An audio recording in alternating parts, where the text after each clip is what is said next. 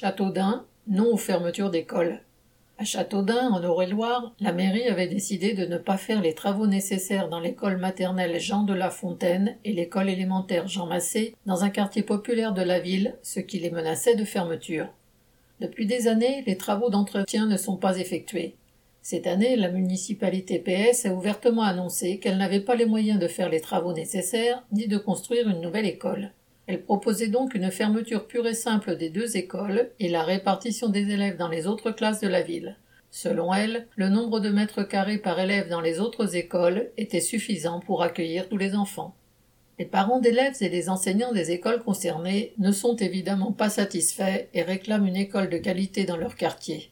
Un comité de parents s'est organisé pour la défense de ces écoles et plusieurs manifestations ont eu lieu dans la ville. Certains rappellent avoir voté pour le maire parce qu'il avait promis de sauver l'école.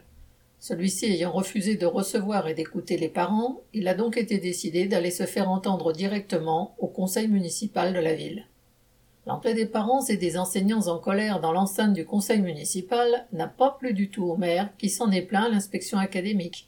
La directrice de l'école, venue avec les parents au conseil municipal, a été convoquée et menacée de sanctions disciplinaires. Deux rassemblements devant l'inspection ont eu lieu pour la soutenir. La directrice s'est vue imposer un rappel à l'ordre, mais la lutte a déjà payé. À défaut d'obtenir une école neuve, la municipalité a engagé des travaux pour la rénovation de celle-ci et d'autres sont prévus. Correspondant Hello.